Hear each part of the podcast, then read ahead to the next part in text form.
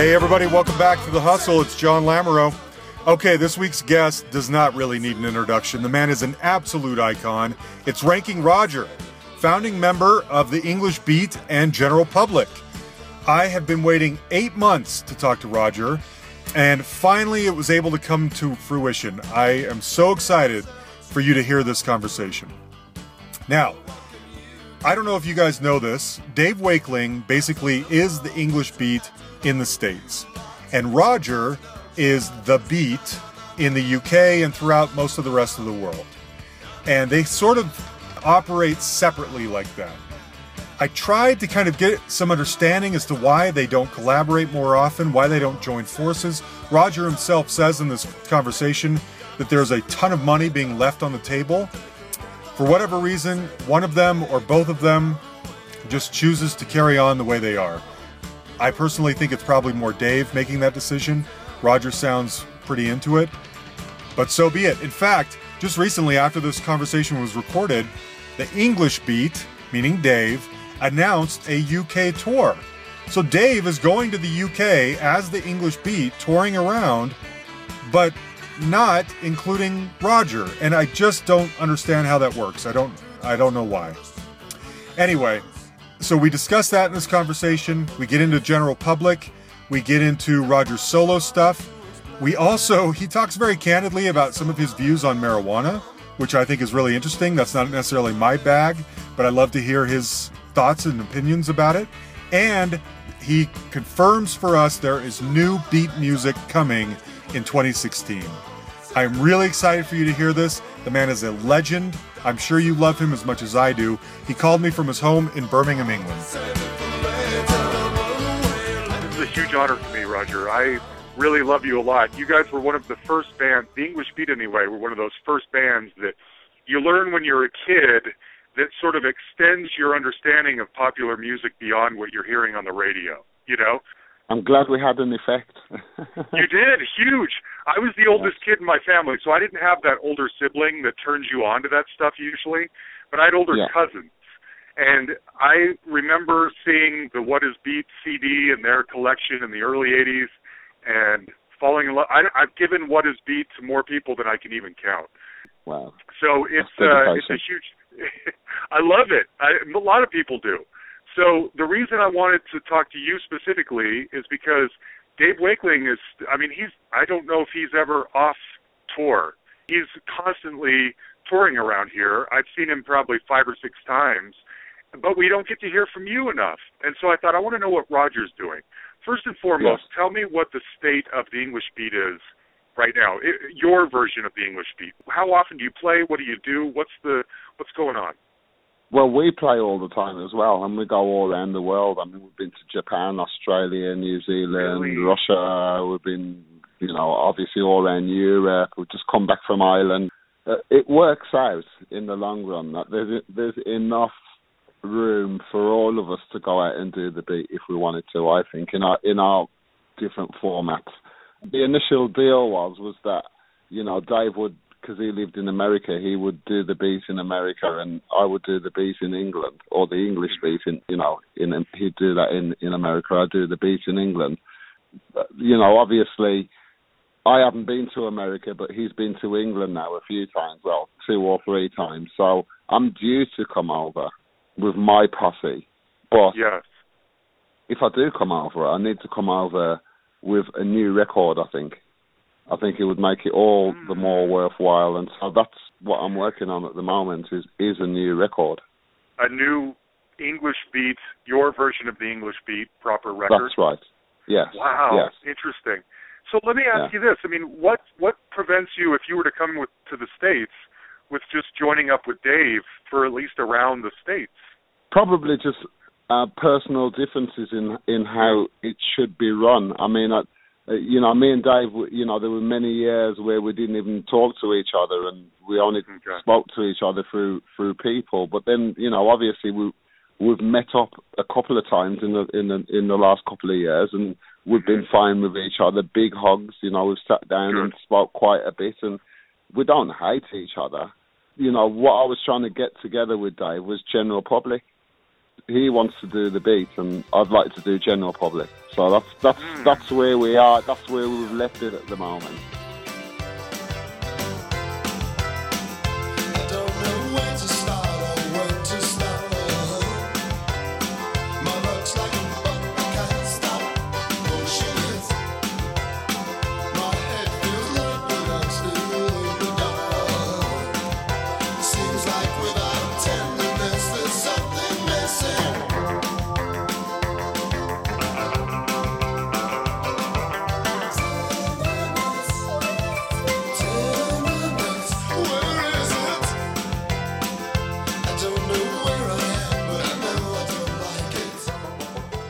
I love my version of the beat. Sure. And uh, you know, it, it, goes down a storm. It's underground, yet it's commercial. Right. And it's got, it's got integrity, and it's got right. a lot of there's a, a, lot of energy on stage, and the, the audience feel that, you know. And I, I, I, don't want to disrespect, you know, Dave's version of the beat, but sure.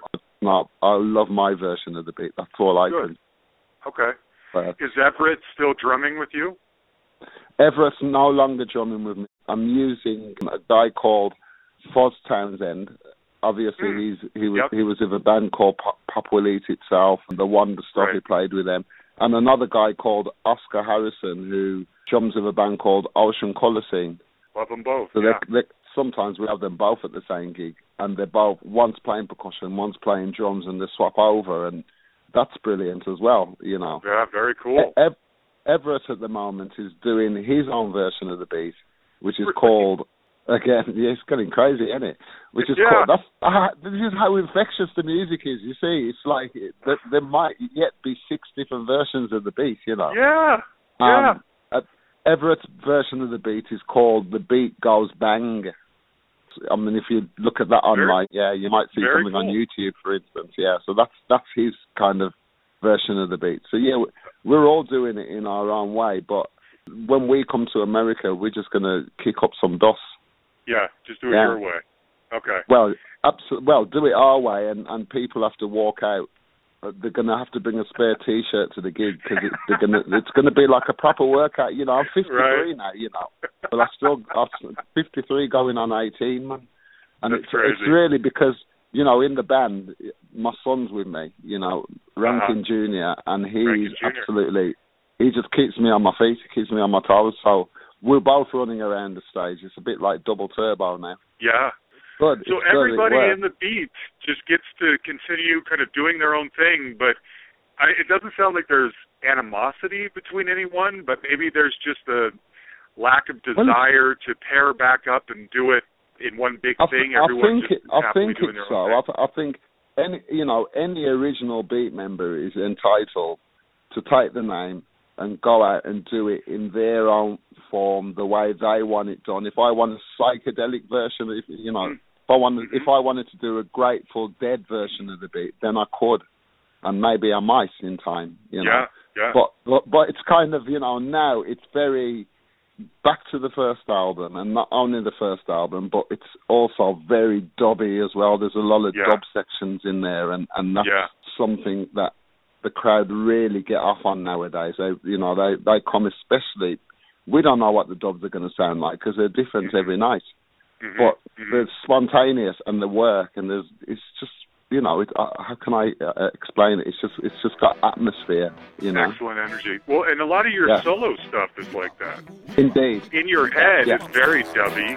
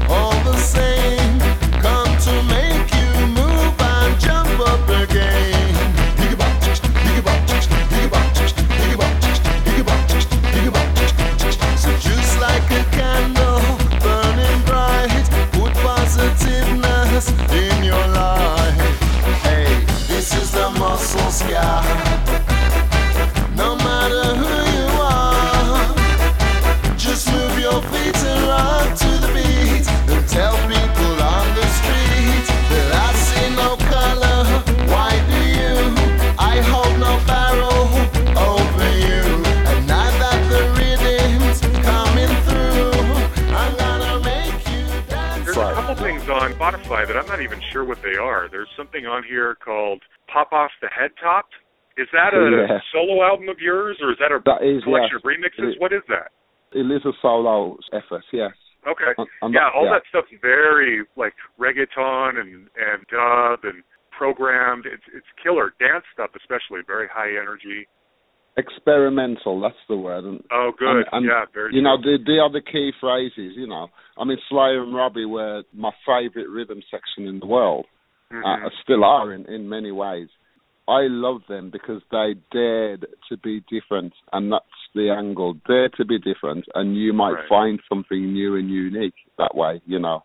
By Yeah. merging the different types of music together, a new type of music may come out, you know, and, and that's kind of the way I look Yeah. at it. And Yeah. still hope and, and strive towards that all the time. That's great. Good for you. So, two things. Number one, one of the times I've seen Dave was about 10 years ago at a show in Utah, and Lynval Golding was joining him. So, I know there's a lot of like cross pollination between specials members and beat members and playing with each other whenever it fits.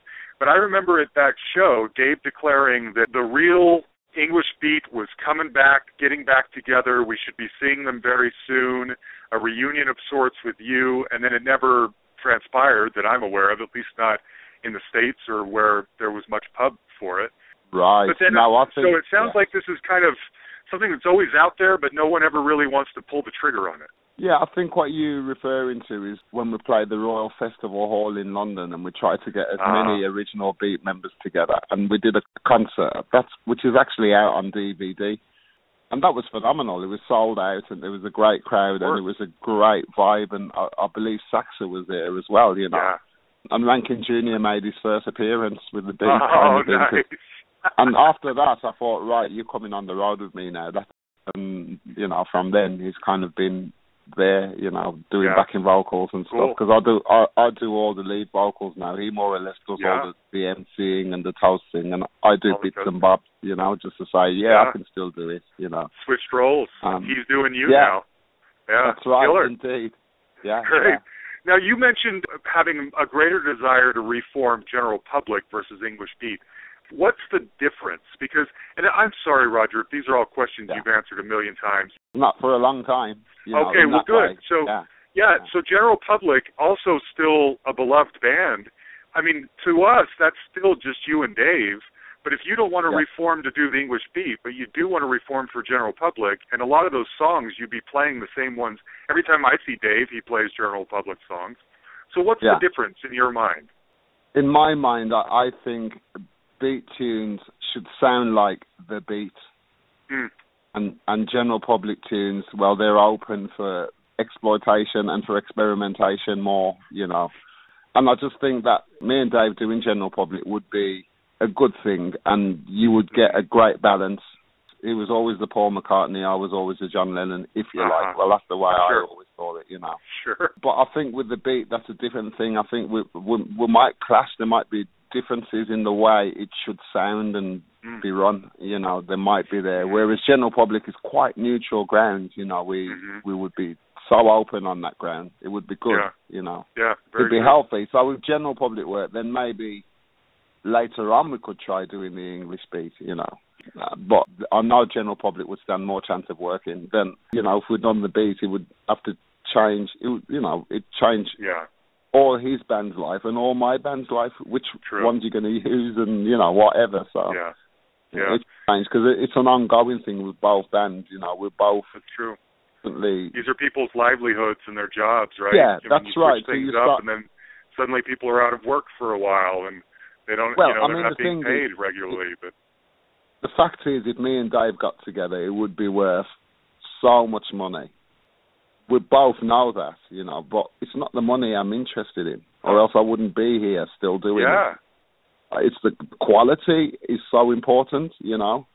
Just things like that and how you deal with people so important. You know, for all through my, you know, nearly 40 years career, I've managed to remain grounded, down to earth, always approachable, as much as, as of a realist as I could ever be, you know. sure.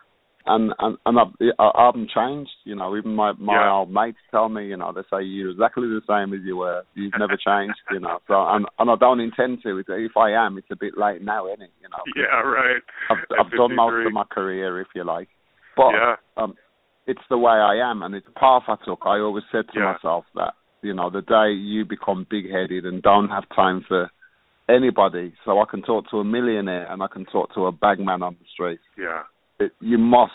It's important, and the day you deny that is the Totally day you lose your, your you lose your Yeah. talent and your skills and your gift or whatever it is.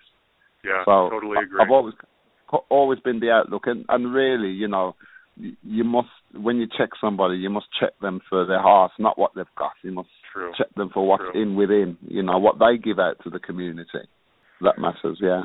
Yeah, very true. Well, good. Well, I, I mean, obviously, as a fan, I hope you guys can work that out. It would seem to me, if considering you're both on just perpetual tours, once Yeah. every five years you go out together as general public, and then you pull back and do your own thing, and then you're not Yeah. bugging each other because apparently, that's you know, like most marriages or families, too much exposure to each other kind of gets old after a while. So like Yeah. every five years, it's a general public tour with the two of you doing your thing, and then you go back for the next four years doing what you do anyway. Yeah. Well, that's Hopefully, a good there's a way to work And- that out. You know, and I, the thing is, I do I do general public once every every two or three years. I do it. Yeah, you know, it's sure. just one of the. So it could be even as frequent as that. You know. Yeah, But yeah, as I say, I think Dave can see more money in the beat, and certainly over Mm. here because we do really well. He can see more clout in, in the beat than general public, and of course it would be because it was the roots of both of our careers, and sure. the best tunes are there, and the best uplift can be made from there as well. You know, if we were to catapult ourselves back into the charts, you know, that that would yeah, be a great definitely. vehicle definitely. for, for it to do. Yeah, with the two of us, it would work. Interesting. Well, we'll hope, I guess. Yeah, I mean, I still do. I still do hope. I, I, it's down to time, but time is running out. You see, we're not getting any younger, and Sure is. I know I'm still totally capable of doing it because I'm, you know, I've been doing it for years, and I'm still Yeah. doing it, and it, I'm still quite active and happy with it. You know, I just hope I'm just not some proper, Yeah. proper pensioner by the time I reach America. You yeah, know no what I mean? right? But, Let's but it, it won't be that long. yeah. let's do You know, this now. It's it's interesting too because I was thinking before we were talking the English beat, and maybe this is again going back to Dave's perpetual touring. The English beat are Yeah. still, I mean, they're probably bigger or as big now in the states as they ever were. And and I was thinking about how you guys in the specials still have some name recognition, whereas a band like the Selecter, no one's heard from them for a long time. Madness Yeah. is gigantic over there, but has Yeah. All but been forgotten about over here, and they were arguably bigger than you guys ever were. So That's right. it's just interesting to me that what has continued to catch hold, at least where I am in the States, and the general public and English beat, you two, you and Dave, are still very much ever present in our consciousness where other bands have fallen away. And it just feels like, man, we got to capitalize on this. You know, there's a market out there. People care deeply about you. Truly, but the, the, the thing that's different about our music to different types of music. Yeah, we did write pop songs, but it was Yeah. all based on the two things. They had to be catchy rhythms and catchy melodies. Rhythm and melody, those two things, and Yeah. then the hook lines then. So, Yeah. I mean, in, in general public, I was I was so responsible for a lot of melodies and and especially the rhythm and how things went. You know, how the Uh-huh. bass went with the drums and stuff. And you know, Dave was, was definitely responsible for hook lines. You know, Mm, okay. um, so you, you know, we had our strong points and we had our, Yeah. our when we worked together, it was brilliant, and it still can be, as I say. You know. yeah. Um, Yeah. But but the thing that worked with with the beat was the rhythm and the melody, and but we had no control over it. We just knew that was all we could do. You know, it wasn't Yeah. about chords and chord structures. It was about the Sure. melody and the, you know and the rhythm. So Totally. hence you know mirror in the bathroom and and tunes like that. You know.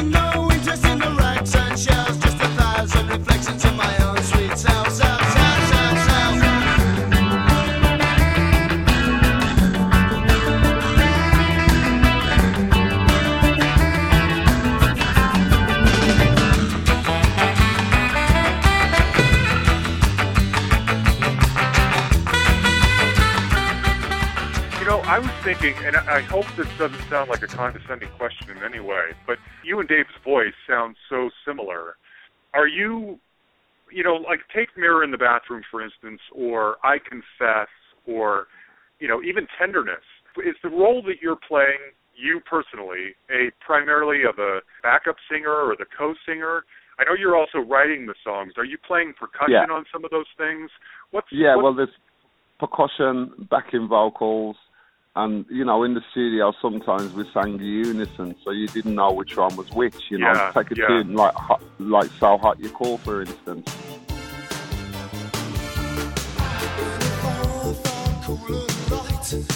This could seem too deep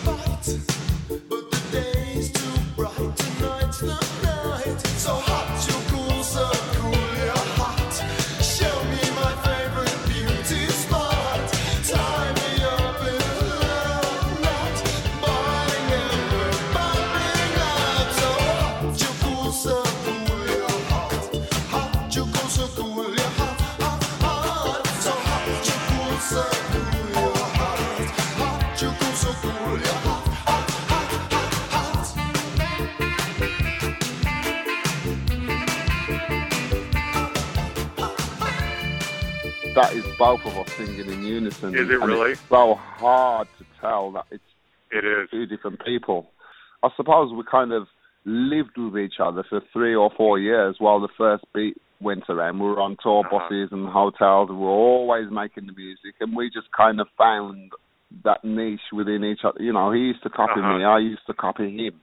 Well, take General Public, that would be eight years then, Yeah. um, as long as a marriage. And, you know, basically, uh, we learnt a lot from each other, so we have got each other's style along the way. I mean, Yeah, even sometimes he tries to toast, you know, as well. I notice. so it's kind of, you know, it, it, it's all there, and it's all what Yeah, we've learned, okay. and you use you use what you learn, you Sure. know, to better yourself, I suppose. Okay. Yeah. Yeah, I wonder because on the, some of the songs where if it's not toasting, which there are several of the songs that are just you doing that.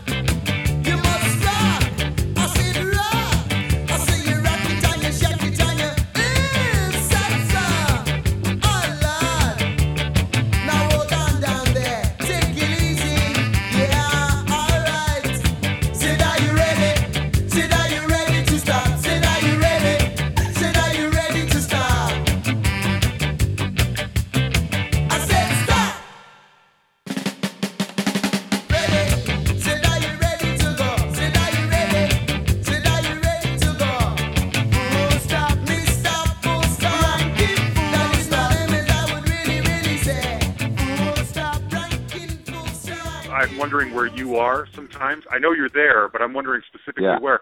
And then I wondered if maybe you sometimes serve a role like Bez does in the Happy Mondays, like a party starter or this like extra little flavor that's not obvious but it enhances the music.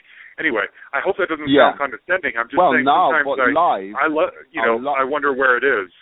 That's right. Well, it's it's definitely within the harmonies, within the percussion, within the writing, within the everything, Yeah. you know. But the, the the thing is, live is different from recording. And what I was was, I was the front man for the beat. I was the guy Mm-hmm. Yeah. who got the crowd going, you know. True. So Yeah, therefore, it was true. like it. the last time again going back last time a lot of people heard from you was on that bands reunited show that was on vh1 about Of what course, was that like 10 or 12 years ago that was, oh you that was say about about that. Yes. you say that in a really downtrodden way do you not Well, well, it's not that. It's that you know the whole thing about the you know the Royal Festival Hall uh gig. What we did. I mean, it was it was those guys who set all that up. oh It was some something to do with them. Yeah. And you know, obviously, I say it because I really wanted everybody to at least have you know have a say, even if everybody didn't come and play, and you know we didn't all play together in the end. I wanted everybody to be on that bands reunited, and yeah even if they says no, I don't want to do it. At least you showed your face and you said it, and two Yeah. of them didn't. and Yeah. I was just kind of I was a bit disappointed in that. But I Mm, could understand it because they're ki- kind of camera shy people anyway, so you know they Really? wouldn't want to be doing interviews. But it's a shame that we didn't all get together just to do that one gig because it would have been something else, and it may have, you know, it may have led Totally. to something else. But the gig itself was great anyway. It was a great Good. gig. It just would have been so Yeah. much more intense if it was, you know, the original members. You know. Those two, for whatever reason, I mean, they're a mystery. I, I would, uh, Yeah. I'd love to talk to them too. I mean, Fine Young Cannibals have just completely disappeared into dust, and I'm sure Oh, same yeah. thing. People would love to know where did they go. We, you know, those songs are still around too, but Yeah. For whatever reason, they just don't want to even talk. I don't, I don't know. No, I don't get it. That's what I mean. They're like they're like the quiet life, and they're like Yeah. they're- not into the press and stuff like that. And it's Yeah, it's it's pretty amazing, you know, because David Steele, you know, the bass player, he Uh-huh. was responsible for so many of the beat bass lines, you know, like you know, Yeah. Mirror came from him, Twist and Crawl, Too Nice to Talk to, right. even Soleil Twashaw, all them psychedelic rockers, all them weird Yeah. ones. They were his, and that reminded me of like Velvet Underground and stuff. You're Yes. getting into that kind of, if you like, indie kind of Right. angle, and I, I, I think that is something that that was a magic in the beat, and It was totally. it carried on into the Cannibals a bit, but it wasn't. It wasn't the same as when it was in the beat, you know. It was, No, but still, what a unique, you know, a unique bass player. I gotta say. Totally agree. Um, and and both, uh, you know, both even Andy Cox, you know, unique guitarist.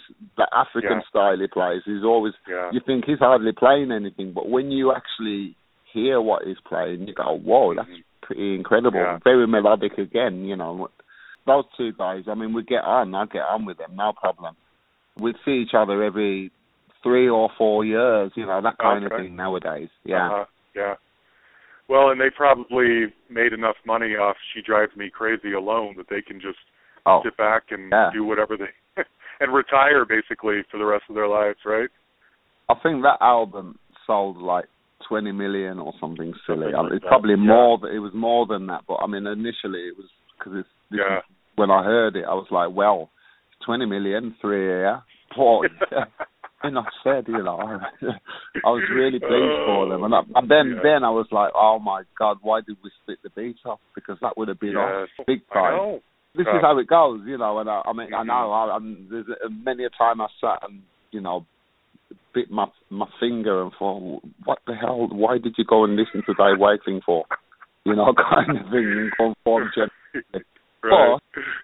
you know, we've done what we've done. It's all experience.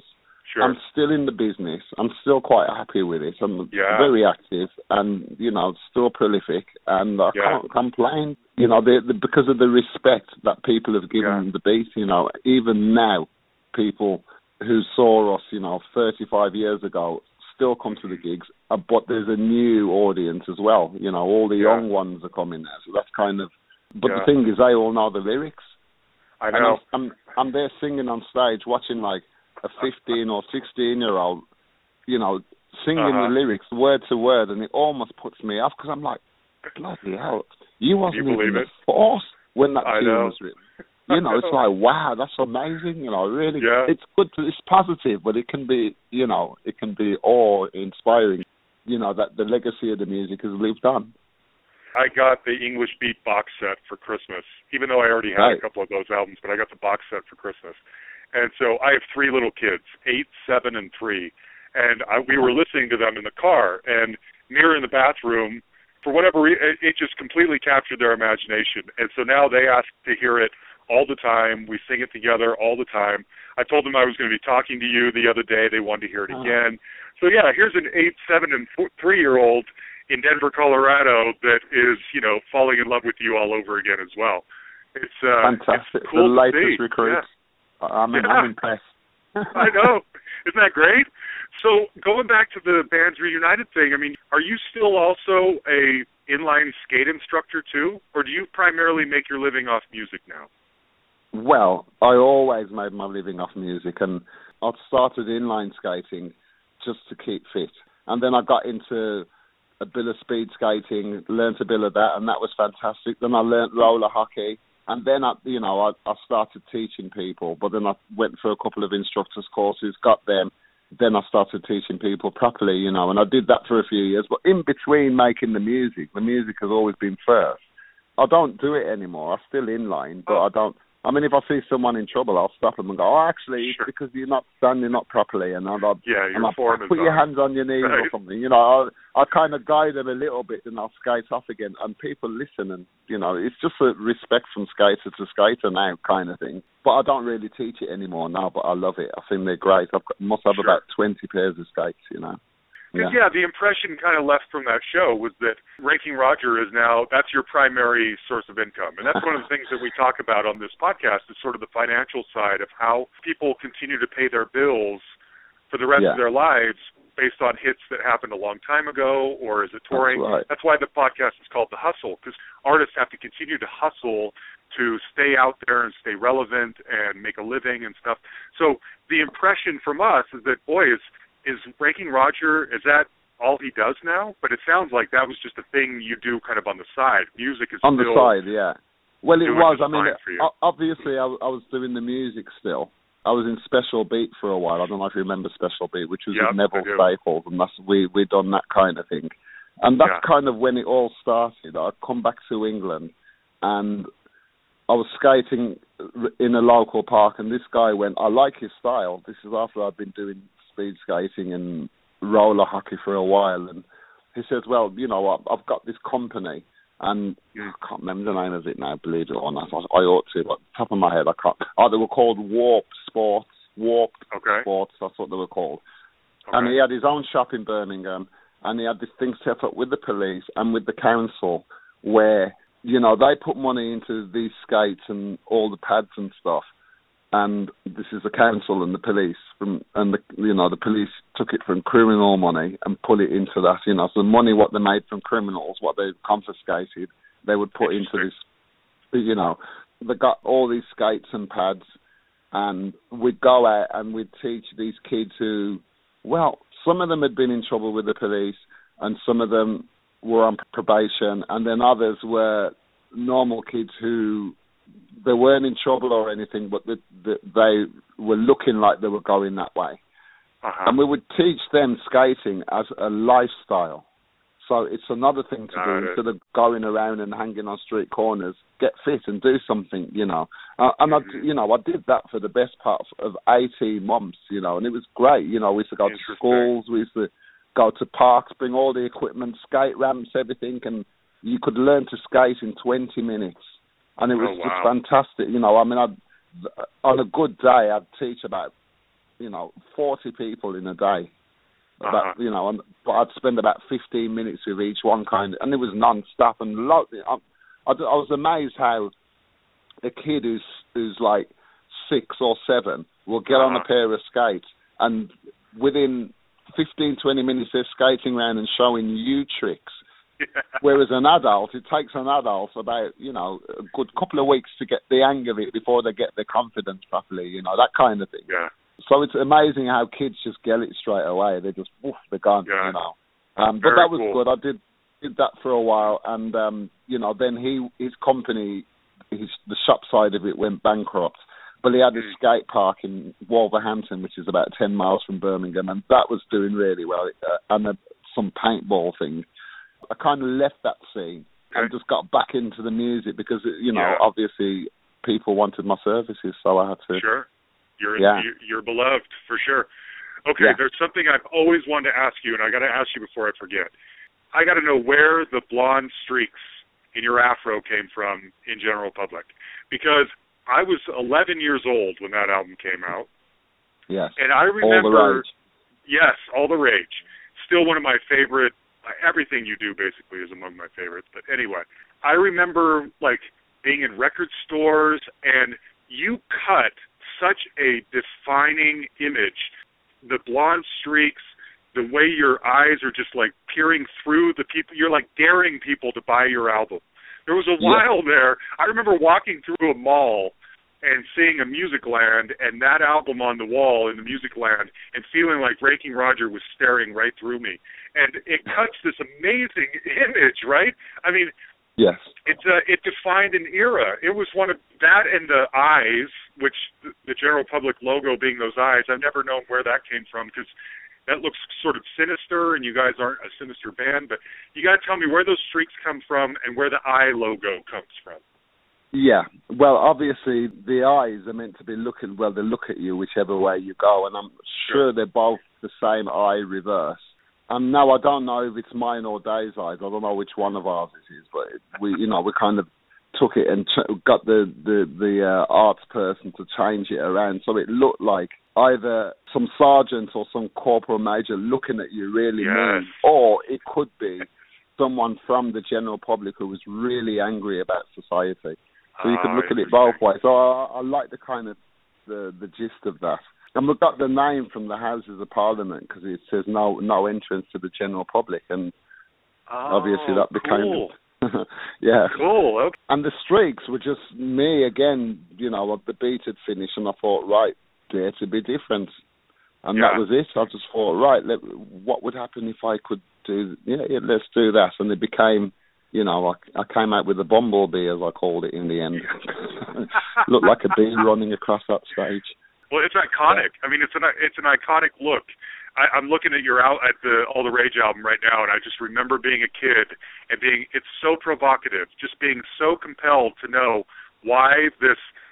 And I'm in I'm from Utah, where there's not a lot of black guys in Utah. So Yeah. why is there why is this cool looking black guy with the gold streaks staring at me like this? I have to know what's going on, you know?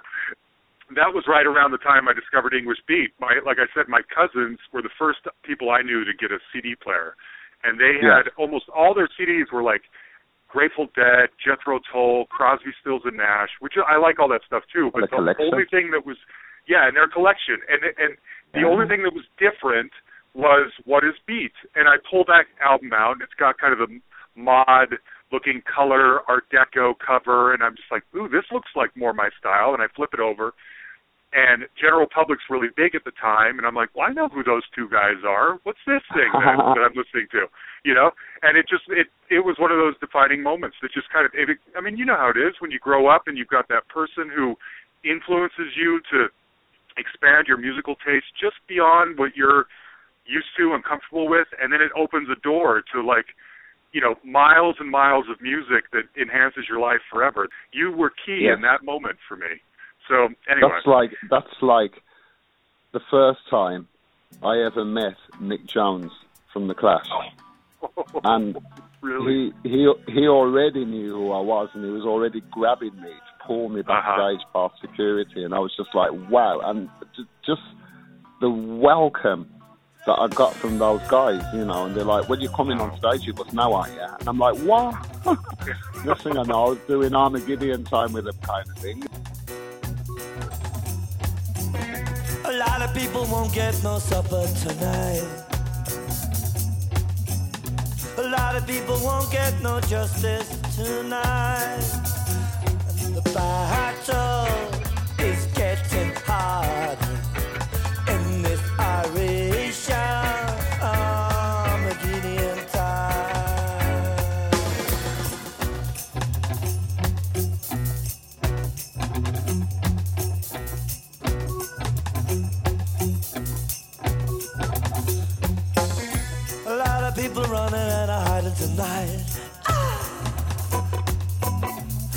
A people won't get no justice tonight. Remember to kick it over. No one will guide you on it's like what's going on you know I, you Yeah. know I'd heard the music I was a big fan of theirs while when I was a punk rocker because I started off as a punk before I joined the Beat right. and you know it was just so good and next thing I knew we were on tour with them in America doing crazy. you know we must have done you know certainly a, a couple of tours with them in America but That's those great. were some of the best times again because it was like next time we met, it, we, I'd already Yeah. met them, and I met people like Mikey Dread as well, and that was like backstage Oh, with the man. Clash, and we didn't Yeah. know who was going to go on stage that night, if it was going to be me or him, and Oh, people wanted us to to have uh, the, like this MC competition against each other, and we weren't into it because we were friends. You know, we didn't want to battle Yeah. each other. It was Yeah. that kind of vibe was going on, and, but it was great. You know, really Yeah, learned sure. a lot about Sure. you know bands being protected. The Clash were one Sure. of the most protected kind of Oh. rock and roll bands I ever worked with. I know the police. Working with the police was something else. They had security like dirt, Oh, I believe it. But the the Clash's roadies were more or less their security. really. No one, no one. They were all tough guys, and nobody would mess with them. I'll tell you what, there were some street Yeah. guys, proper rough, you know, but good, good people at the end of the Good. day as it Oh, worked yeah. out, you know. Yeah. These interactions with our heroes are just kind of mind blowing sometimes, isn't it? Yeah, and and Yeah. if they change you, then great. I mean, the first time I ever met Sting, you know, we'd been doing some gigs with them, and it, I think it was like the second or third gig we'd done with them in America, and it, Mhm. it was, li- you know, people were like, "Oh, they're really tired at the moment. You know, don't trouble them. Leave, you know, leave them Yeah. be. Just say hello if anything." And that's it. And I'm walking towards the stage because we have to do sound check, and Sting was lying down with his sunglasses on on the grass, reading a book, and he Oh. goes, "All right, Roger." How you doing? You know, and I'm just like, oh my god, here we go. And I went over. That is exactly what you think And it was just- going to happen with And I'm thinking, we're your bodyguards, you know. You're meant to be some, you know, this big soup who's number Right. one in the charts at the moment, and you, Right. you're just so normal and down to earth, and you learn from your heroes. It's Sure. always so good to to be if to be approachable, and the Yeah. divas of this business shouldn't be in the business. That's all I Yeah. think. You know, from my experience, I've been in it long enough. You know, um, if you're gonna if you're gonna be famous, you must make sure you take time and have time for the people who made you in the first place. It's important. That's interesting. Public perception now of Sting is that he might be kind of a diva, but you're saying it's the Yeah. opposite. At least back in the day, he was a regular, down to earth, bookworm loving guy, right? Oh, ab- absolutely. But he still had he still had bodyguards around him. It's just what Yeah, I'm true. saying is, when Yeah. you were in a room with him or somewhere Yeah. with him one to one, all of a sudden he wasn't tensed anymore. He didn't feel like there were a hundred eyes watching him. He could actually be himself, and he was. He was a normal. He was a normal geezer, but That's just a brilliant, brilliant, Great. you know, songwriter with a great voice. You know, but but a great mind. What I meant, you know, I mean, obviously he proved it all the time, and uh, you know, in many ways, I I, I believe that because you, you know we must have done three or four tours with the police because we we done the first tour with them, and you know by about the third or fourth gig, Stewart Copeland was telling me that we're the first band. You know they had Squeeze, they had loads Oingo Boingo, loads of bands open up for them. None of them could get the audience moving except the Beat. When we went on, everyone everyone stood up. By the time we went off, and we were only allowed like half an hour or 45 minutes. By the time we came off, everybody was stood up and dancing and ready for the police. So we just kind Great. of set them up nice, if you like. And they Yeah. loved that because we made them work harder. I mean, the, Awesome. you know, when when the beat went on stage, it was no man's land. You didn't know what was going to happen next, and and all our gigs were dangerous. When I say that, they were dangerous if we were opening up for any band. Like the first time we came to America, we opened up for the Pretenders. We'd done a two-week tour with them, and then after that, we went off and did our six weeks round as the, you know, kind of introducing ourselves to America. Well, would you, lo and behold, uh, by the fourth gig, we weren't allowed sound checks anymore.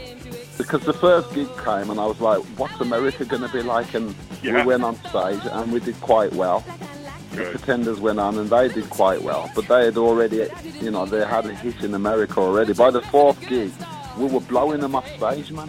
Oh man. And they didn't, and so, so, so they started cramping down on our sound checks. So that's kind of like, but you know, Chrissie Hynde was really nice. I mean, I remember having kind of lunch with her at the table, and she was really nice. So I think it was down to their their roadies were protecting the band. Probably. I think it was more like um, Yeah. more than the band saying, you know, don't give them that. But we were only allowed so many lights and only a part of Yeah. the PA, and we're only half Sure. as loud, and all those things, you know.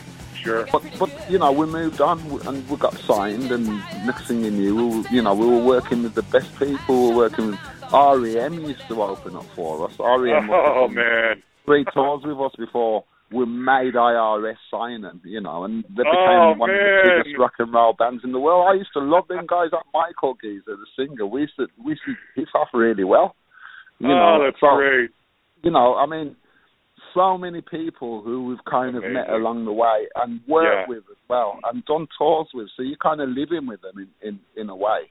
You know, each one teach one, you get to learn. And I think the, the people from that era, Right. Right. a lot of them are really grounded and down to earth. Good. And, and, the, and, you know, a lot of the divaness is, was it like in the 70s and it came later on in the 90s, I think. you and Sting did that version of The Bed's Too Big Without You.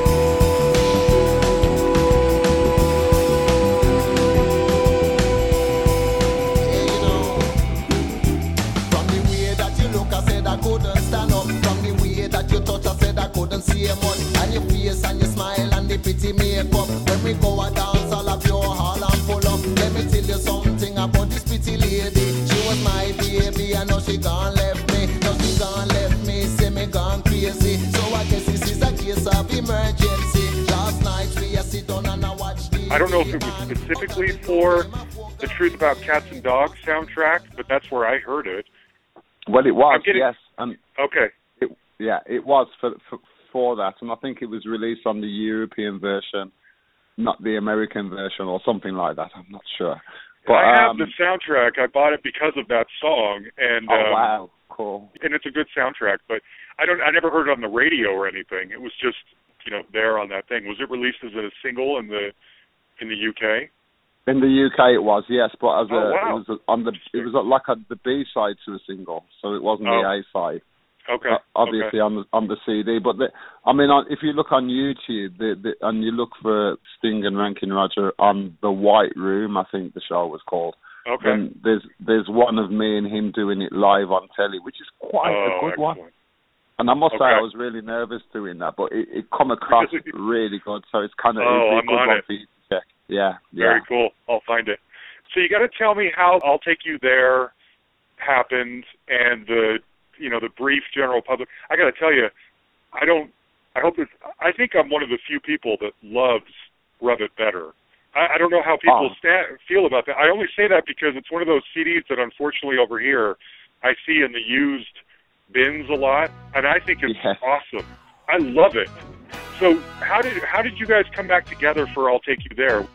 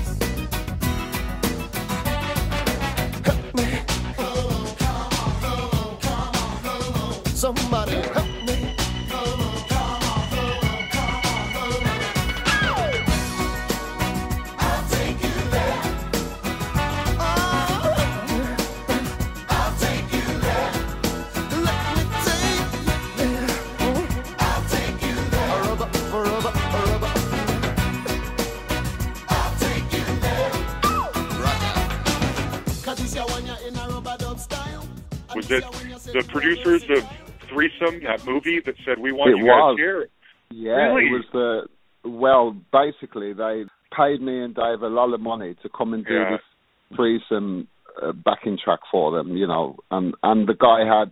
He says, "Well, we, we'll pick out of these tunes, and obviously, I'll take you there was the perfect one." I came to LA. Dave was already over there. We rehearsed it a bit, and then next thing you know, we kind of, you know, we, we were in the studio with this guy Ralph. Ralph Sall, his name was. I remember that. And um, yeah, that's so long Yeah. ago too. Uh, and you know, he saw the thing through, and obviously it was going to happen with Sony, and Sony loved it. Um, and we didn't expect anything, but they turned around and says, "We want you to get back together. We want you to make a record. We want you to do this and that." And obviously, I only thought we were going to do the one single. Maybe that's why I'll take it there is not on the record because we did that, went away. That next thing we knew, they were saying, "Well, we need a video now," and then they said, "We want to sign you." So after they signed us, we went off and made Rub It Better. While making the record, Dave's father passed away, so that wasn't good. Oh, Uh, the oh, the that's producer Jerry Harrison from the Talking Heads, we played with Mhm. the Talking Heads too. I forgot to mention that. Yeah. Um, the, the Jerry Harrison broke some ribs, so he was at the studio for a week. So we had some problems, but you know, obviously I was there and I just carried on, you know, doing the production and Sure.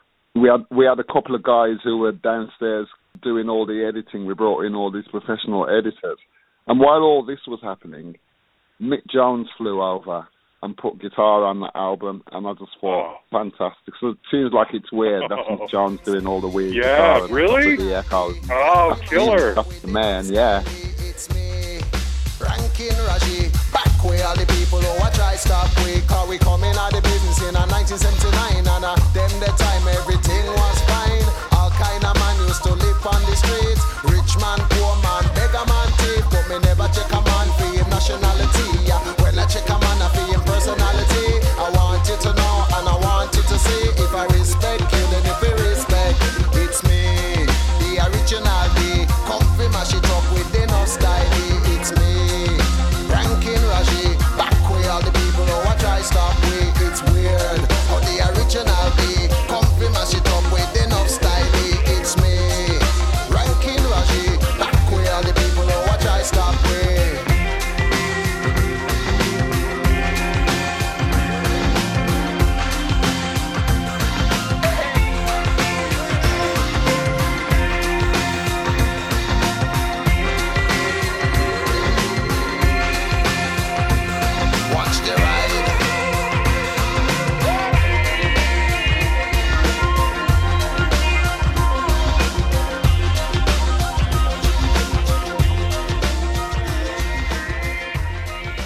came over for a couple of days, played on it, went back.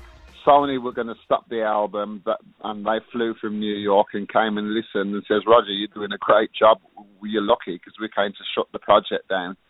Um, Really? and then ob- obviously Dave came back. He he heard the stuff. He was loving it. We and then we, the, you know, we finished it, mixed it, pull it out, and you know, it's a shame really because to me there were a, a few singles on there, you know, but Oh, I love it. in, in, I but love we that we album. kind of all I can say is we kind of fell out with Sony, so it, it's a mm. shame really.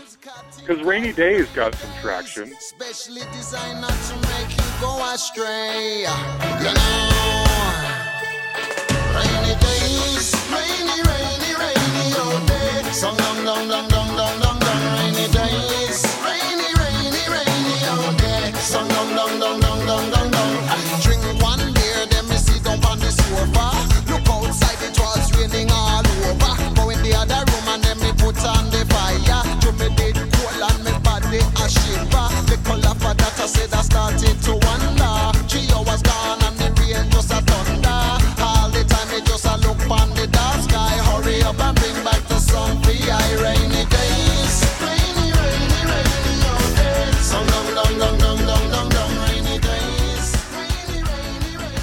I heard that on Yeah, the radio did. a lot. Yeah. You know, I'm figuring you guys are kind of re-emerging, coming back, but then that was it.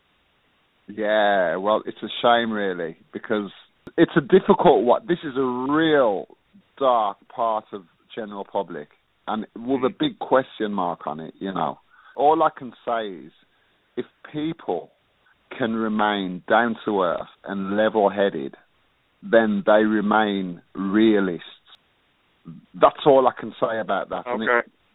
but it wasn't Mm. so for for, for Yeah. you know it wasn't so. It just wasn't so. Um, oh, that's too bad. And it, it is a bit. It's a bit of a shame. So so Yeah. Sony dropped us, and we. I just went back to England, and they stayed in America, and and I carried on doing my thing, and I didn't. I didn't really talk to Dave for a long time. Up And is that because of know, bad blood, some bad blood, or some frustration Yeah, about that- that? bad karma, About- really. I mean, you, it, you yeah. know, if, if I was to go into it, then I'd kind of really be exposing him, and and No, really be. I'd, I'd be saying bad things about him. But I mean, The, I think the thing in this business to do when you're given a chance, like we were given a million dollars by Sony, we were. Oh, that's wow. a big chance, right? Yeah. Yeah. You must be humble. I'm not Yeah, saying you must okay. be a yes man, but you must be Mm. very humble and you must watch your words as well. And you must Yeah. not be a diva because record companies don't like that, you know. yeah. They like yeah. people to be real and honest and, and hard working people, you know. Yeah, they're bringing this band back after 10 years or so, giving you a million bucks. That's very a delicate balance, right? You don't want yeah, to mess that that's up. right. Oh, that's Right. too bad. That is an underappreciated album. There are so many excellent songs on that. It must be tough. Never not alone.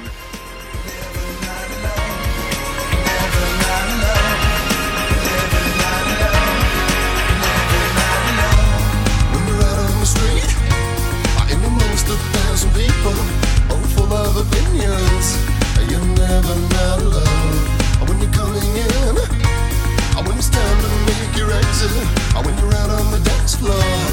you're never not alone.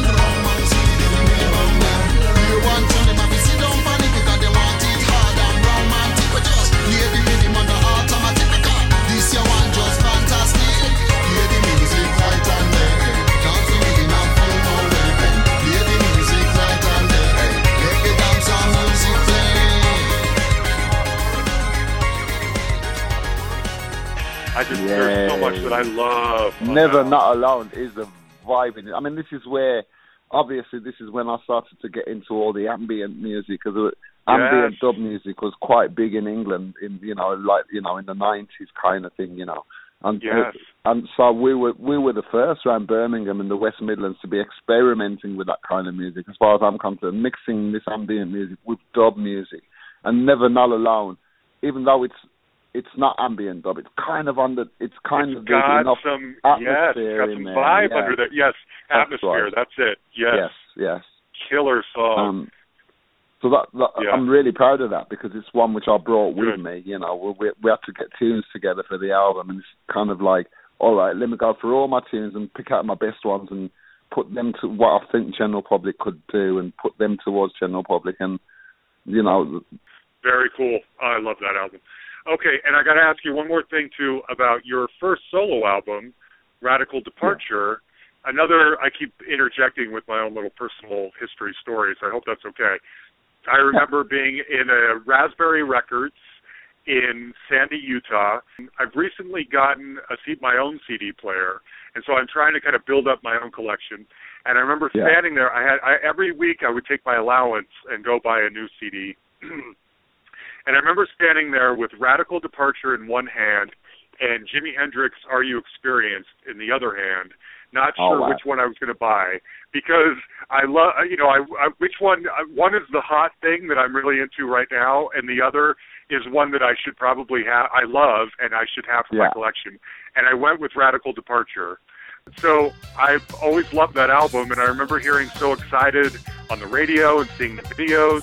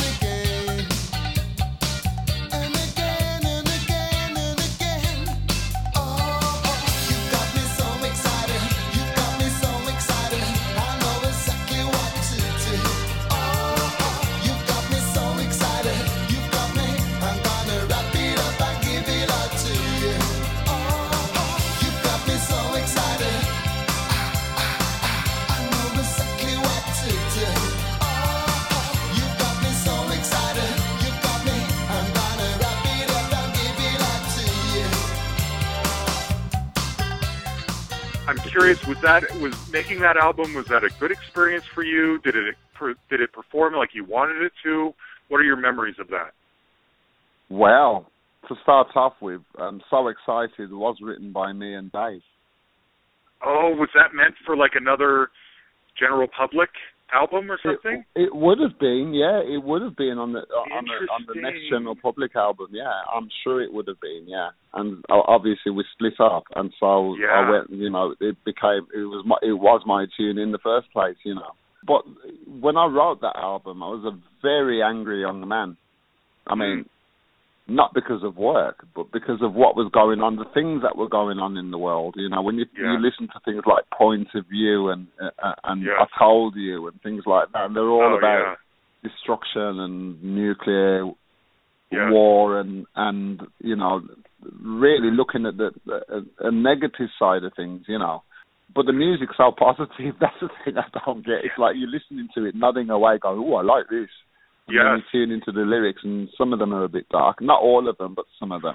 Well, um, one. It, I'll, I'll ask you about it. Keep going. I'm sorry. I want to ask you about one minute closer here in a second. Yeah, sure. Um, so keep going. Yeah, but I mean, you know, the the main thing was for me was to keep the rhythm and the melody, and that was it. And, and you know, that goes throughout the album definitely. I'm kind of proud of it because it was my first solo album, and I didn't fail with it in the way that it's not a rubbish album. It's got good no. tunes on it, and it's yeah. quite danceable yeah. and quite topical as well. So I'm quite proud that I, I proved to myself that I could do it by myself. You know, make my yeah. own record and still sound good. You know, that was it's a good thing. one. I love that one too. You know, I've had it since it came out, but I was listening to it again the other day just to prepare. And wow, great! One minute closer to death. I, got to be. Sometimes I can't make out everything you're saying, but it's obviously yeah. about a heroin deal or shooting up or yeah. something going bad.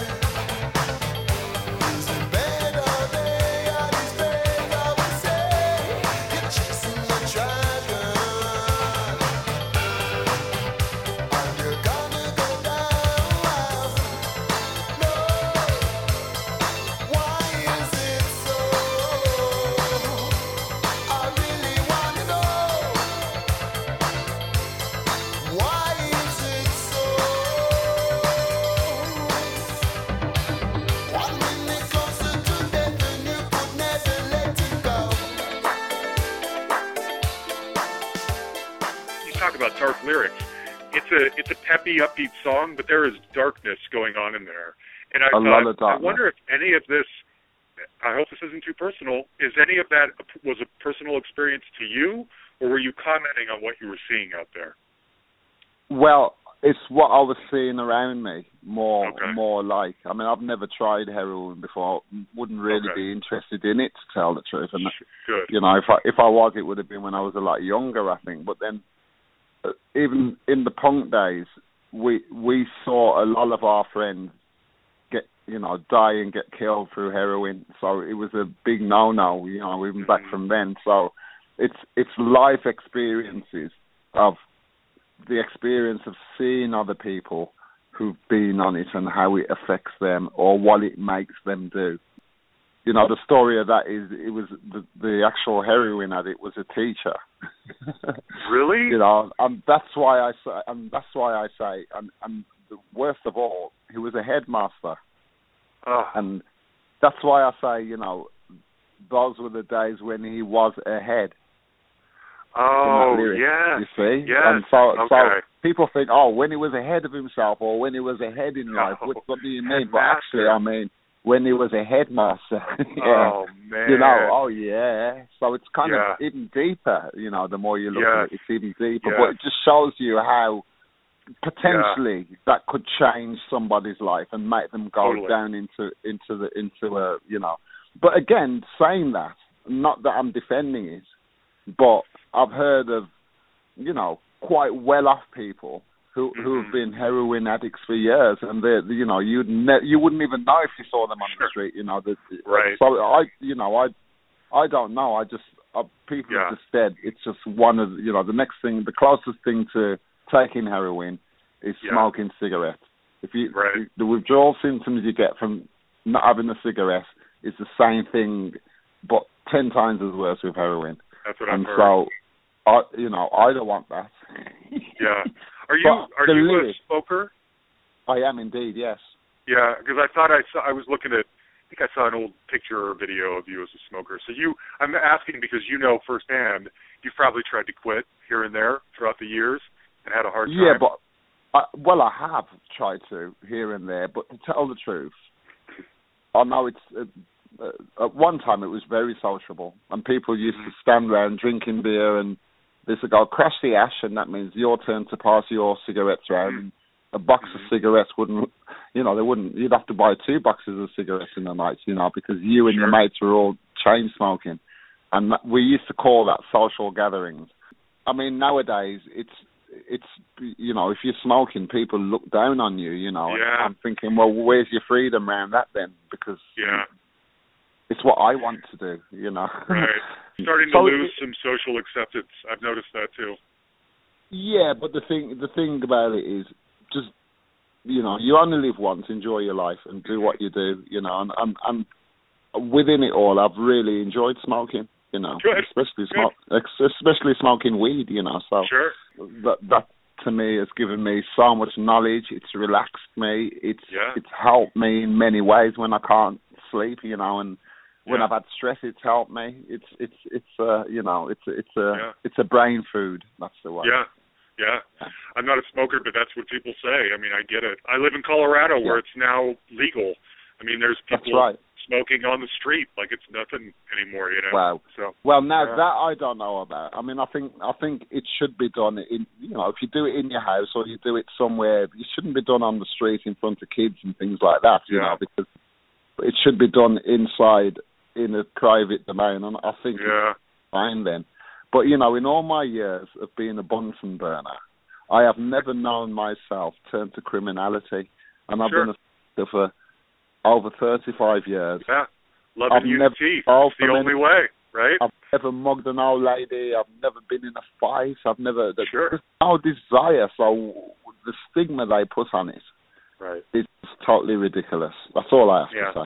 And No, it's the first time I've actually ever been so open about, you know, what I do in my personal life, and this is this is me. But I'm saying it because it's the Yeah. truth. Yeah. Well, and I and it's part of your culture. I mean, you know, you're really into the reggae culture, probably Rastafarianism to some degree. I mean, that's it's all Yeah. built. uh, That's a very it's ceremonial. It's not It's necessarily a drug. definitely. It's part of the respect. It's part of you know the culture. It's very different. I mean, I don't think anyone would be surprised or blame you No, or I don't- judge or anything No, I like don't. that. I don't think they'd be surprised certainly. But the thing is, at the end of the day, it's not as harmful as the people make it out to be, and Right. and it should be legalized everywhere, and they should sell it and make the economy better because it will really help the economy and. With you know things like you know the CO two in the in in the in in the atmosphere and stuff, it's the fastest growing plant in the world next to bamboo. You know, so Yeah. Um, it can help to bring more oxygen to us, you know, and yeah. we need it. Yeah. Yeah. Yeah, I think Colorado is kind of an experimental state in all of that right now. I mean, every block has a. It used to be medical marijuana only when that was legal. Now it's just flat out you can buy marijuana anywhere you want. So I think Right. they're kind of waiting to see what happens here and and if you know crime goes up or down or what kind of money Yeah. can be made from taxes and all that kind of stuff. Well, and they'll then make probably big money want to from influence taxes. the rest of the country. What's that? Yeah, they'll make big money from taxes, and the Right. thing is, America needs the money right now. And with the oil at the price what it is now, which is the lowest it's been in 50 years, I think, or something. Yeah.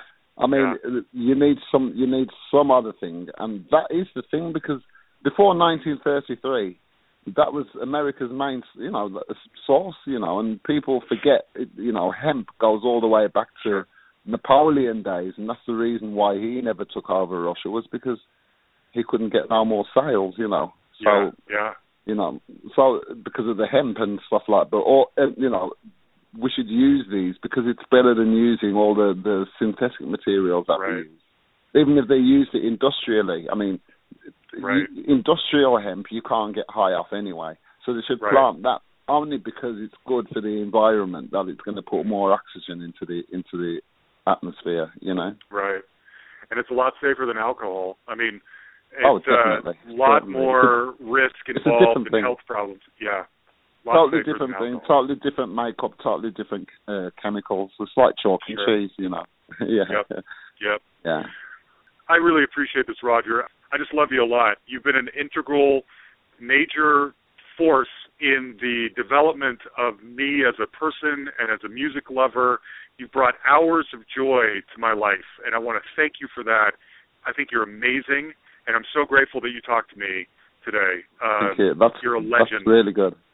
That is, You're a legend. you know, some really nice words there, and I I appreciate it. I've taken it all in. You know, that's really heart meant. You know, I know that, and and thank you for you know for being so so supportive to us over the years because Mm, without people like you, I couldn't. There's no way, you know. sure. Without people like you, people out there wouldn't be hearing what I'm up to right now. So, Well- all, you know, what I do have to say to people out there is look out for a new Beat album with Ranking Roger and with Ranking Junior, and we're going to oh. mash it up. It's going to sound as good as any Beat album we've ever made. It's going to sound so good. I'm, you know, what I'm hearing so far is, you know, I can't wait for it to come out, and I'm mm. kind of scared because I think it's gonna it's gonna do really well, but I'm not mm. allowed to say that, you know.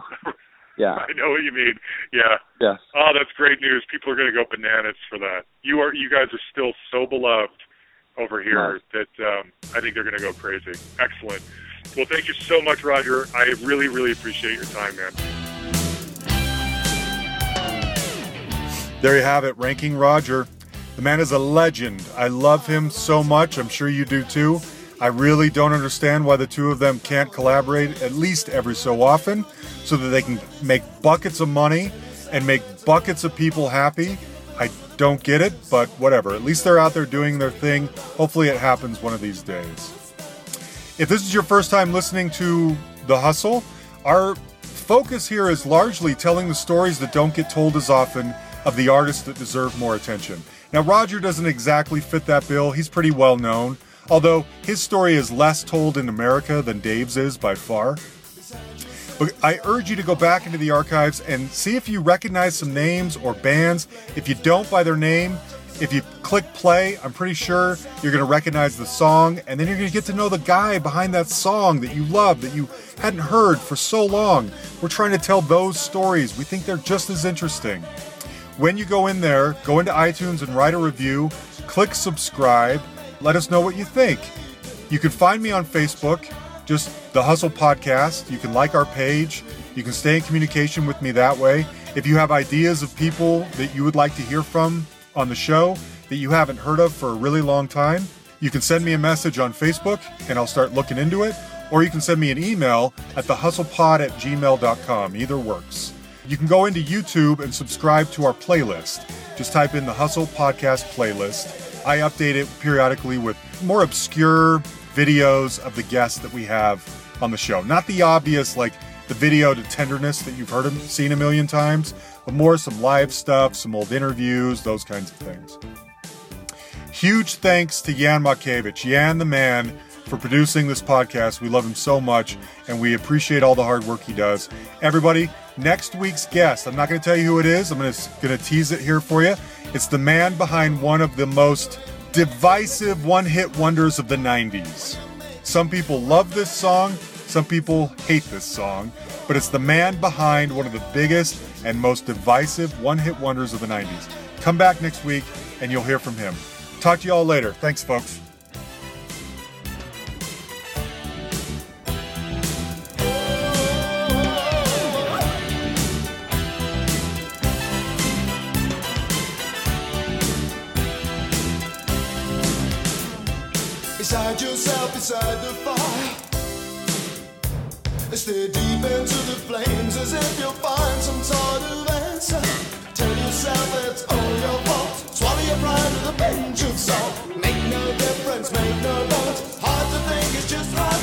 Christians.